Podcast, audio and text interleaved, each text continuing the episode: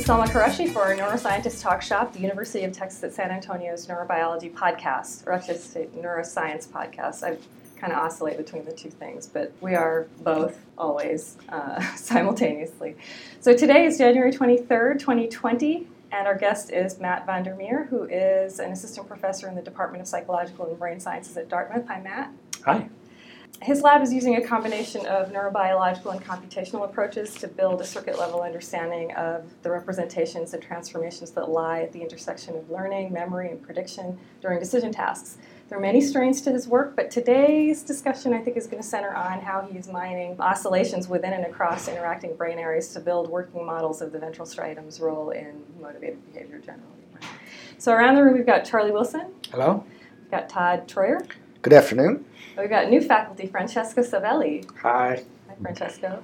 And me, I'm your host, Salma Qureshi.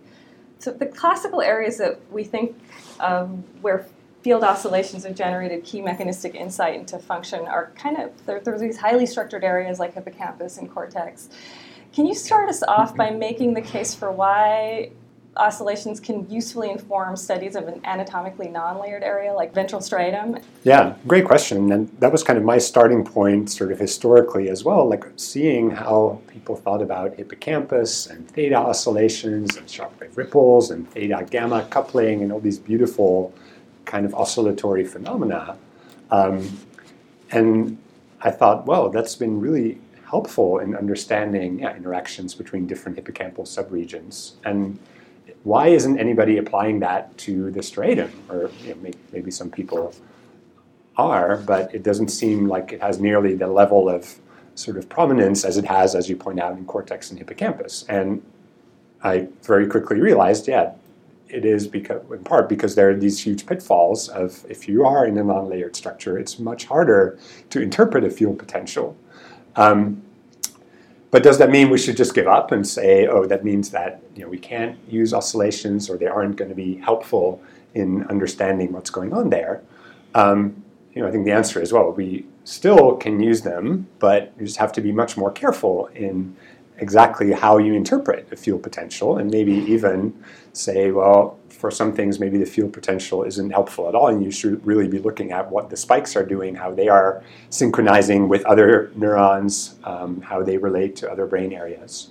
Um, because I think in the big picture, you know, when you have a, a, brain area where every one of its inputs or most of the you know, strong inputs are so oscillatory, when you have all the ingredients in place of the neurons having particular resonance properties, um, you know, it's hard to imagine how thinking about that in, uh, in, in, mechanistic terms, how it wouldn't have an impact on how those neurons respond, how uh, they're going to transform all these different oscillating inputs, how they're going to interact. It just means that some of the, in a way, shortcuts that work in hippocampus and cortex, because you have this beautiful organization, maybe don't work in the striatum, and you have to be careful in you know being aware of that and maybe working around it. But uh, you know, it's just we've been spoiled in uh, sort of being able to use field potentials that come from these organized uh, structures in other places.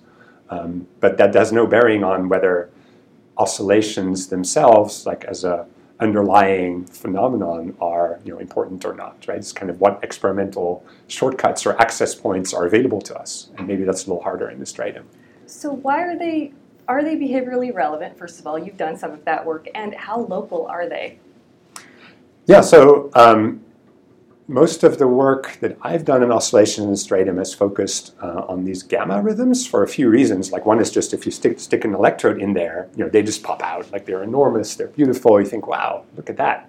Um, and so they definitely are related to uh, the sort of tasks that you know I've been involved in, like animals running around on mazes, like you see um, particular um, patterns where high frequency gamma oscillations are more prominent when animals approach rewards or just get to a reward site, and then that kind of shifts to a lower gamma frequency. Um, if you compare trials where the animals get reward versus trials where they're behaviorally sort of in a similar state, like they're you know immobile waiting for reward, but the reward doesn't come, you know, you get a slightly different pattern of those oscillations. So they're behaviorally relevant in the sense that they seem to be aligned to various task events. Um, you know, of course, there's many other examples in other frequency bands in the striatum and the basal ganglia more broadly as well. But in the case of those gamma oscillations, um, you know, all the signs point to them not being generated locally in the striatum, but in nearby piriform cortex. Um, so we've done uh, basically current source density analysis, like if you put probes with lots of sites in there, that points to uh, a piriform cortex source. If we do sort of a crude way of blocking olfactory input to the piriform cortex, um, we see those gamma oscillations go away. So in the local field, even when your electrode is placed in ventral striatum, you're really picking up on you know, a field that's generated a few millimeters over uh, in the piriform cortex. Um, so that's one of the pitfalls in interpreting you know, a field potential in the striatum. That it's not to say that striatum couldn't generate local fields, but at least those gamma oscillations um, probably are not generated there. So, how much people think about uh, behavioral modulation in the piriform cortex? yeah, right. Um, you know, so there's a big literature in olfactory processing, as you might expect. Um, you know, so some of the people who've you know worked on beautiful kind of fine time scale dynamics of what happens during a single sniff. Um, you know, it seems like you know, sniffing itself is rhythmic at sort of a theta frequency, and then within each sniff, you know, you get these systematic gamma oscillations that, uh, you know, again are you know really beautifully organized that uh, seem to be related to um, yeah uh, acquisition of olfactory information. So Leslie Kay is one prominent uh, person who's shown sort of the know, interplay of theta, gamma, beta oscillations.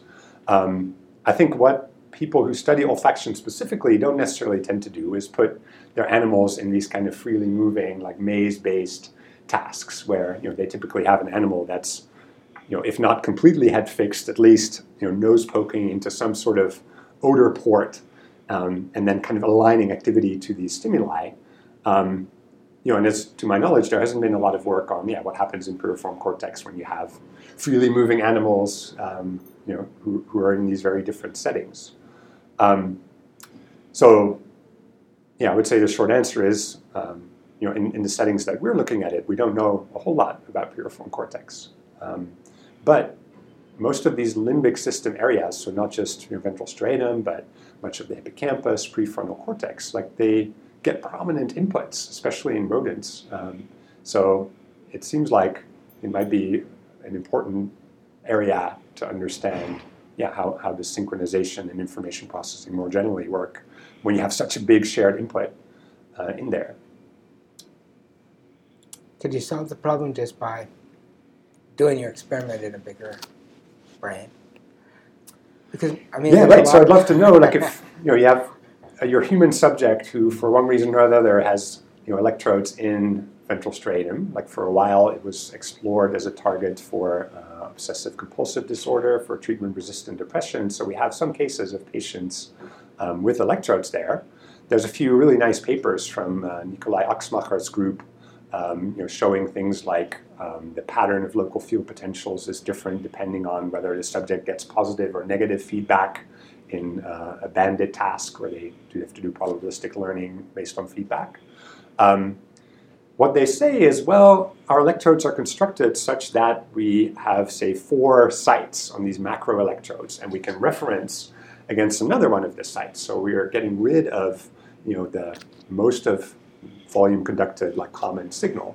But you know, when we do this in our rodent recordings, because you have a gradient, you know, sure, you can subtract a signal from some other part of your array, but that doesn't eliminate you know, that volume conducted signal because it, it decays as a function of distance. And so you'll still be left with some component of it.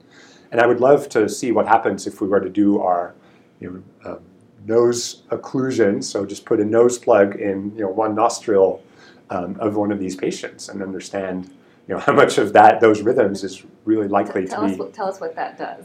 Yeah. So so so in the rat, um, if you're recording a ventral striatal local field potential and you block the ipsilateral nostril, it seems to completely get rid of these gamma oscillations in the local field potential. And previous work uh, by Case van had shown that if you're recording in piriform cortex and you do that same thing, you abolish those gamma oscillations. So that's another indicator that suggests to us, you know, a lot of those ventral striatal local field potentials are volume conducted. So how about how about lower fre- sorry how about lower frequencies? Do you get rid of uh, theta or delta or whatever?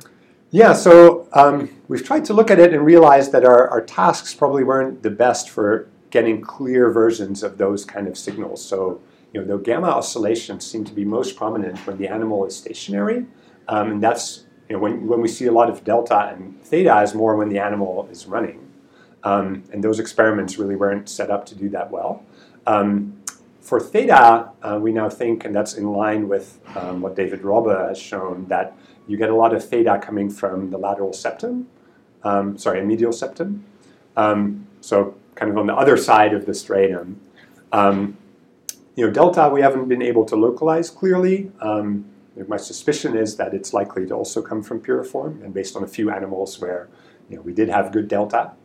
Um, and so I think most of the really prominent rhythms that we find in the local field potential probably yeah, are not local, but we've also seen evidence that you can generate uh, striatal components of the field potential, for instance, because we've started to do optogenetic manipulation of striatal interneurons, and you definitely see sort of an evoked potential um, you know, when you start stimulating those neurons synchronously.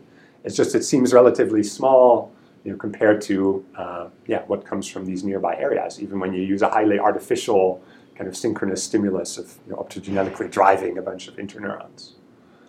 So gamma in all these other cortical areas, not piriform cortex, frontal cortical areas, and so on, is that related to the piriform cortex gamma? So if you, Right.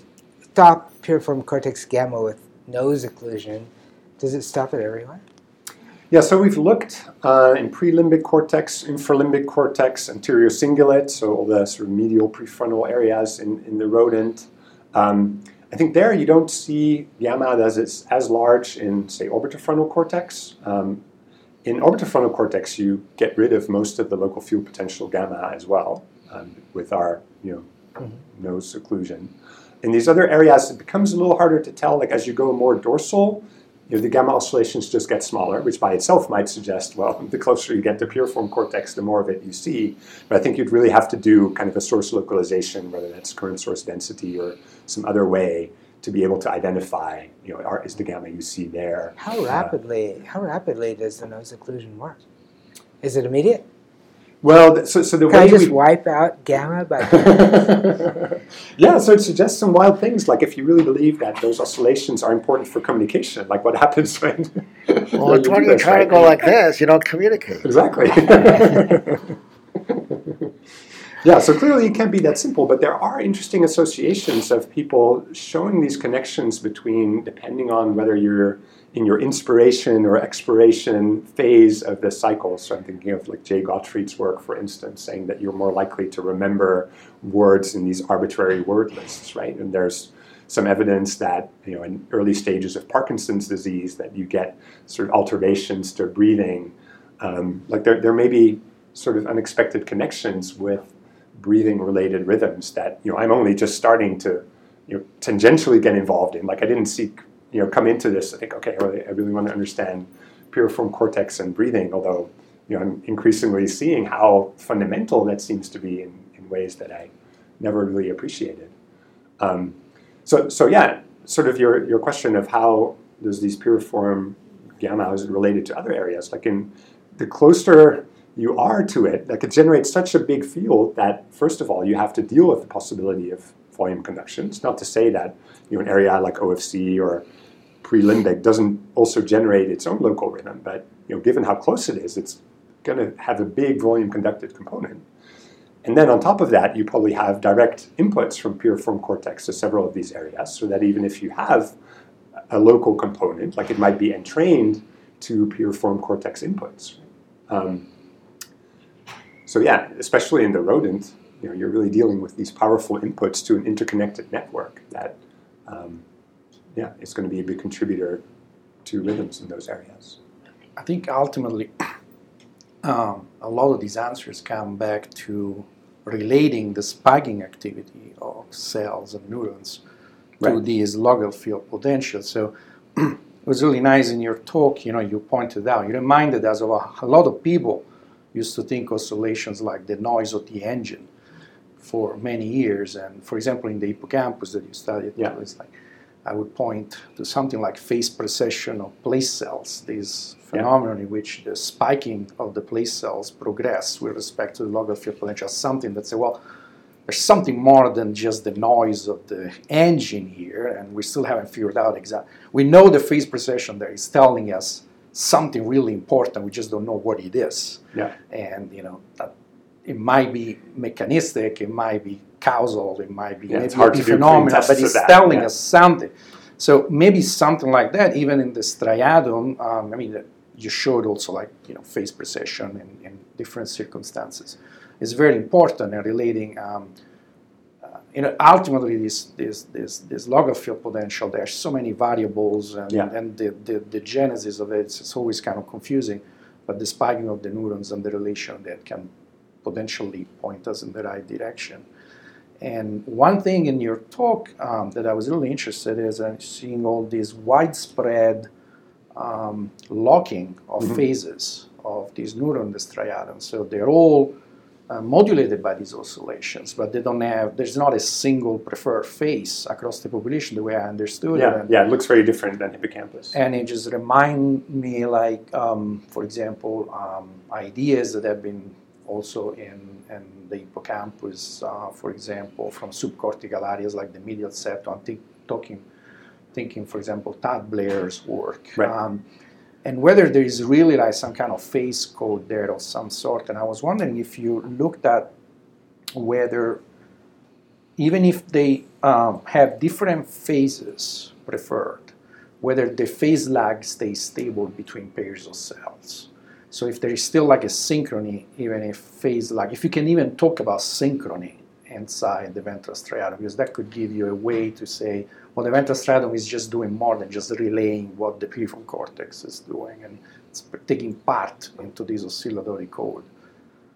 Yeah, so I think in general, that's a great question of looking at the coordination across different cells because Yeah. so far I've just shown you, yeah, for one cell at a time, you know, what rhythms does that cell tend to show a systematic relationship to? And I didn't tell you at all about, yeah, pairs of cells Yes. or somehow ensembles. And yeah, I think absolutely that that would be a useful thing to understand, especially if you know you think it about it from a downstream perspective also, right? That the level of synchrony across different cells might be meaningful for the next stage, like in that processing loop.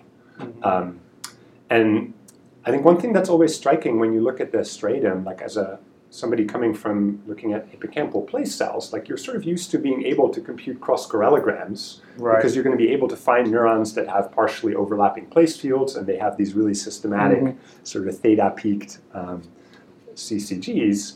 But in the striatum, you know, firing in the medium spiny neurons is a lot sparser, Mm. and it's harder to find pairs that have enough sort of overlap in where they're active that you can do that. It's not to say that it's not possible, um, but you just have to record from many more neurons in order to Mhm. have an estimate of those cross correlations. And maybe at the level of the fast spiking interneurons, it might be easier to do. Um, and I think there, um, you know, a few years ago, Josh Berke looked at sort of pairs of fast spiking interneurons and found that the changes in rate were sort of surprisingly unrelated. That you know you could get one interneuron doing one thing and another doing something totally different. That it wasn't that they were behaving sort of as a coherent population, but he didn't look at kind of the uh, fine time scale synchronization. Right. And so I think that's absolutely an area that, that's not been explored much yet. Mhm. Um, I think we should take a look originally at. the reason people were interested in field potentials in the striatum anyway, and this I think this may be true in a more general way, is not because they thought the field potential was causing anything, but No. it just Mhm. became a reference signal. So you know that all the cells are it, are um, living in this same temporally paced world, Right. temporally paced by theta. So if I see one cell that's firing at 30 degrees on theta, and I see another cell that's firing at 30 degrees on theta, I know they're synchronized with each other. I don't have to record from two cells to do that. And so in that case, I don't care what theta is. I just theta is a way for me to tell what cell is firing and what Right, relationship right. to other cells. Right. Except one limitation of that is that when you know, the, on average, that may be true, but that doesn't necessarily mean that you know, in an actual intact brain, like those cells are doing that at the same time, right? It might be that you know, on one trial, like one cell has that you know, 30 degree property, but the other cell is quiet, and then the next trial, you know, the roles might be reversed. Yeah. Um, but yeah, it's a way to get an indirect estimate of what you're talking Yeah, about. so that, that, yeah. that is yeah no that is an indirect estimate, but uh, there is you know what you just said you know the, the power in saying like the um, the actual synchrony, and uh, it helps you narrow down the various hypotheses you might have. Like say for example, okay, this is just resonance versus um, you know actual synchronization, yeah, synchronization. some coordination. um, Mhm. that the network, you know, it, that local network is more synchronized than you would expect just based on the inputs coming in. So in striatum, the very slow up and down state oscillations in the which it shares with the cortex right. in sleep provided a really powerful way for single unit studies to connect the data from different cells together Yeah, into right, a right. single, Because that's such a a global single thing. kind of phenomenon that, And so yeah, most it of the- works. And and most of the correlations you see in the in the striatum are associated with some slow thing, Right. something like that. It's very prominent. It's also true in the cerebral cortex. So that it became possible for people to record cortical EEG and record from Right. striatal spikes, and they didn't think the cortical EEG was a local field Yeah. potential and the striatum was being generated there, but it became a great time standard for comparing spiking in all these different cells because it was global, because it was happening everywhere in phase. Yeah.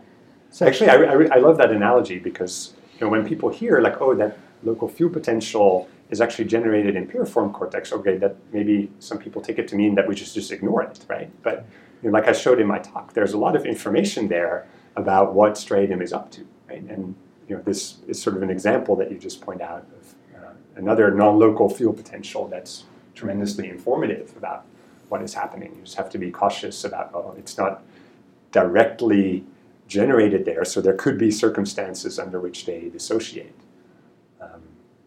And yeah, I think we're still in the early stages of figuring out well, what, what is such a circumstance. Like, does it ever happen that striatum totally ignores piriform cortex so that you know the field potential becomes completely unrelated to what the spikes are doing there? And of course, there's, the field potential is full of uh, uncertainty Yeah, under right. the best circumstance Right. in the in anywhere in the brain, because the any one neuron that field potential is not the signal that any one neuron is getting. Right.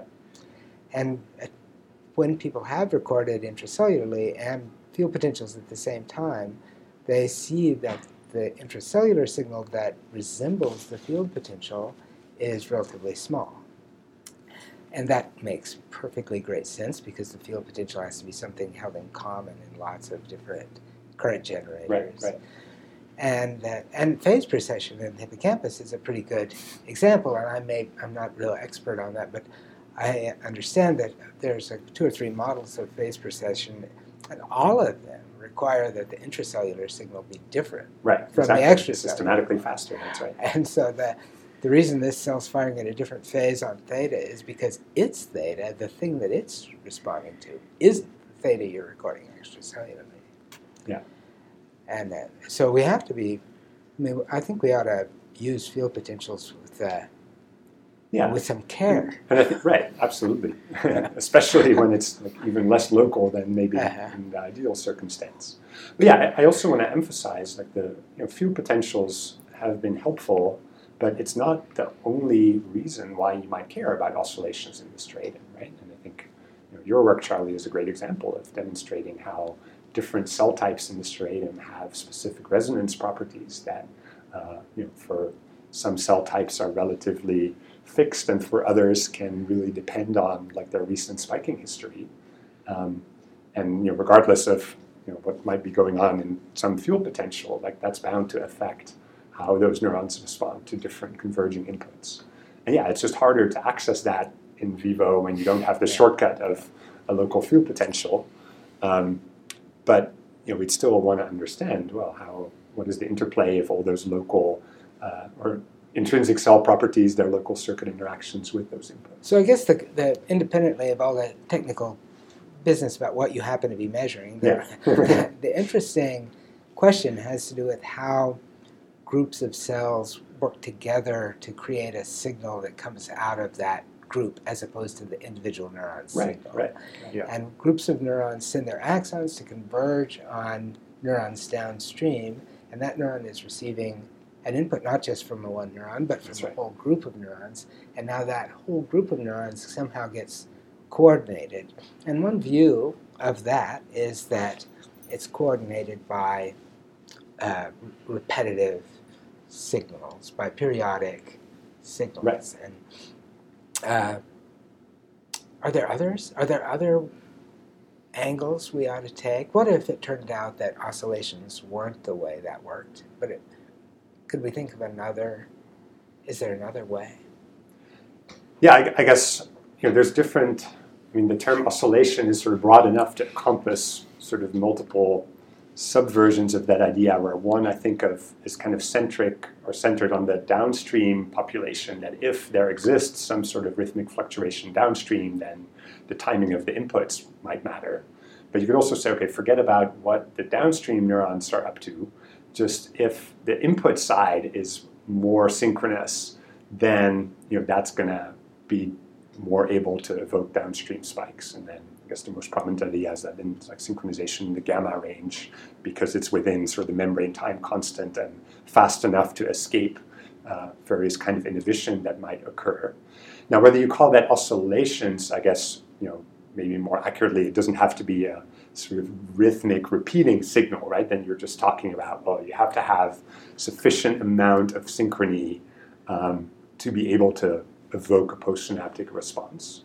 Um, and for some people, like that, that is not sort of oscillatory. Um, So, like in reflex, the, in the reflex arc way of thinking of the 1960s, Mhm. you would imagine some stimulus that would activate a few neurons, but that wouldn't be enough to do a response, to make a reflex. And you turn up the stimulus, and now these are brief synchrony events that don't repeat.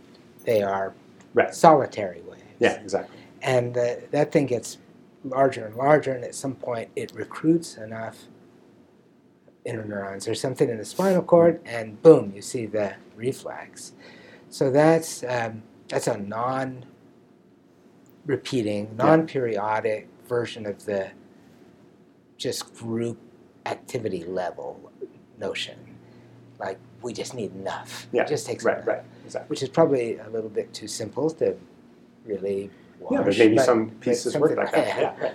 So the the the uh, what's the difference, I guess, between between that, imagining everything as non-periodic, solitary events, or maybe sequences of solitary events, or thinking of things as oscillatory.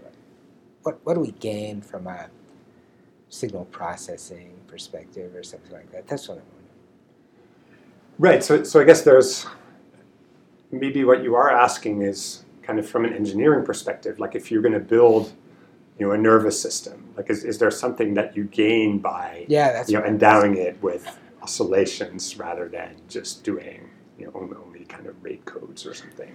Yeah. Um, yeah, and I guess there's some proposals out there, like the I mean the one that's always seemed intuitively compelling to me, but you know maybe would benefit from um, you know really I don't know more simulations or computational modeling of yeah is, is that idea of can you do dynamic gain control with it right like can you can you even though you have no changes in rate per se um, systematically enhance or suppress specific inputs. Um, again it's not to say that there aren't other ways of doing that um, but I guess it's, and this is an argument that I'm stealing from the Buzsáki um, line of thought, is that it's it's sort of energy efficient to, to not have to you know, make radical changes in how many spikes you generate. You just say, okay, you find some number of spikes, and then even within that, you can shift things around, like not spending, you know, more uh, ATP to generate more spikes, but just, you know, by changing their timing and their alignment, uh, yeah, regulate the strength of certain inputs on a very fast time scale. Um, you know, it's not to say that that is definitely something that the brain is using, but I guess yeah, sort of along the lines of like what in principle could be gained by doing something like this. Yeah, so one thing that always bothered me a little bit about that question is because what we have access on is like how much how would you store and gain information about signals uh, by modulating these different things, right? And how can we tell and use that as a signal? What I want to know is like who's the controller? Like that seems fundamentally bigger question, Mm-hmm. and one might be much easier to control than the other strategy, independent of its representational. If I'm a neuron, can I tell the difference and what is easy? It may be. I don't care whether the neurons it's easier. It's easier to control and make happen and make do in interesting ways, rather than like reading it out or something like that. I So mean, which is easier? I don't- Which is Yeah. I- better to control? I, I don't know. One thing about oscillations and regular things, and, I, and this is that you have multiple chances to do something in a similar thing. You you repeat. You know, you come back to some similar thing that you can base the last cycle. I can do something different on this cycle. That I can do something on that cycle, and then you can have things build up or slow down. That's what that's what makes it so exquisitely easy to change the phase of an oscillator, because every little change that you make accumulates with the next Right. one, and so actually getting a whole Mhm. bunch of cells that aren't firing to fire Yeah, right. to make your movement or something like that seems like a crazy large scale organizational problem uh, for the controller in Todd's way of thinking, rather than just nudging everybody to be slightly more in phase with each other. And now you have a group of neurons that are all doing something together who aren't doing more of Yeah. anything. Yeah, They that's a much better way of doing saying what I, yeah. Well, one, one thing to keep in mind is that you can have synchrony without oscillations, right? So, and physicists formalize this very well. So, uh, that might be maybe something, an angle to both of your questions. Um, the um, and this is emerging actually in hippocampus. You know, work in the bat Yeah. by Nachum Ulanovsky showed that you know you might not have oscillations, but you might still have those properties that comes from synchronies along the line of phase precession. But and but that's kind of experimental. But theoretically, the idea has been around. So you could have um, you know oscillations or even transient oscillations. You could still have synchrony, and synchrony might point to a, a distributed generation of that mechanism that um, make all the cells cooperate together. And so, who's the controller? Well, the controller is distributed. That, that's why I was asking. It's like you know, if you could, and if you could make more progress in understanding, um, perhaps if there is additional synchronization intrinsic in the striatum, um, you know, that that might point us to Right, it doesn't have to be in the form of a repeating Yeah. harmonic kind of oscillation. Exactly, Yeah, and right. um, so that might Yeah, be an with that, angle. yeah. might be an angle, but Yeah, and and speaking of like who is kind of controlling that, I think one thing that's an exciting future direction is um, if you think about the role of dopamine in the ventral striatum, like um, it's known from the work of Josh Berke and others that if you give systemic dopamine, you radically change um, the field potentials you record in striatum. Now, again, that might be you know, some of it is reflecting presumably action of dopamine on piriform cortex, but you know, there, there are ways in which you can reconfigure these circuits um, based on neuromodulators that are very different from the way, I guess, the traditional way of thinking goes. And if indeed it's the case that in terms of oscillations you see big differences, that would be a different avenue to explore sort of why some of the behavioral effects of those kind of pharmacological manipulations come about. It's not just manipulating say firing rates or plasticity. There's this other dimension, sort of the temporal coordination of activity.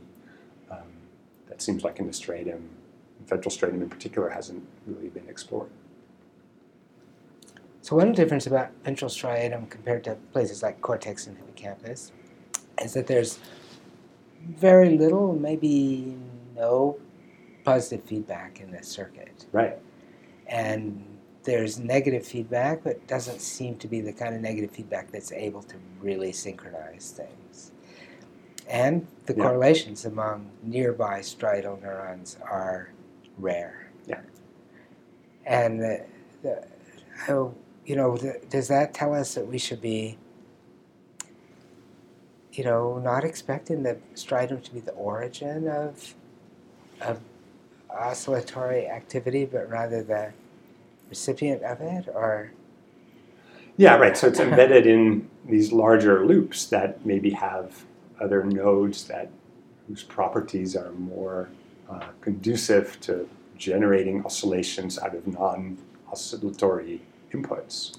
because other Um, places, like remarkably, specifically, the targets of the striatum are all os- oscillators that run completely independently. Right, like you've pointed out, And- sort of and so they're- firing rates that are just going spontaneously. and, Yeah. and they don't need positive feedback because they are oscillatory neurons. Every single one of them is oscillatory. So that it's it's sort of weird that this striatum, where there's almost no way to generate an oscillation, is Yeah, it could be that it's just some Uh, kind of dynamic ballast. Right? uh, That's okay, it's, it's attached to you know the actual generators, and you know you get this um, influence without it being uh, you know sufficient to generate those oscillations. Yeah, I think that that is a possibility. Yeah, Okay, well, thank you for joining us, Matt van der Meer. no, pleasure to be here. Thank you. Neuroscientist Talk Shop.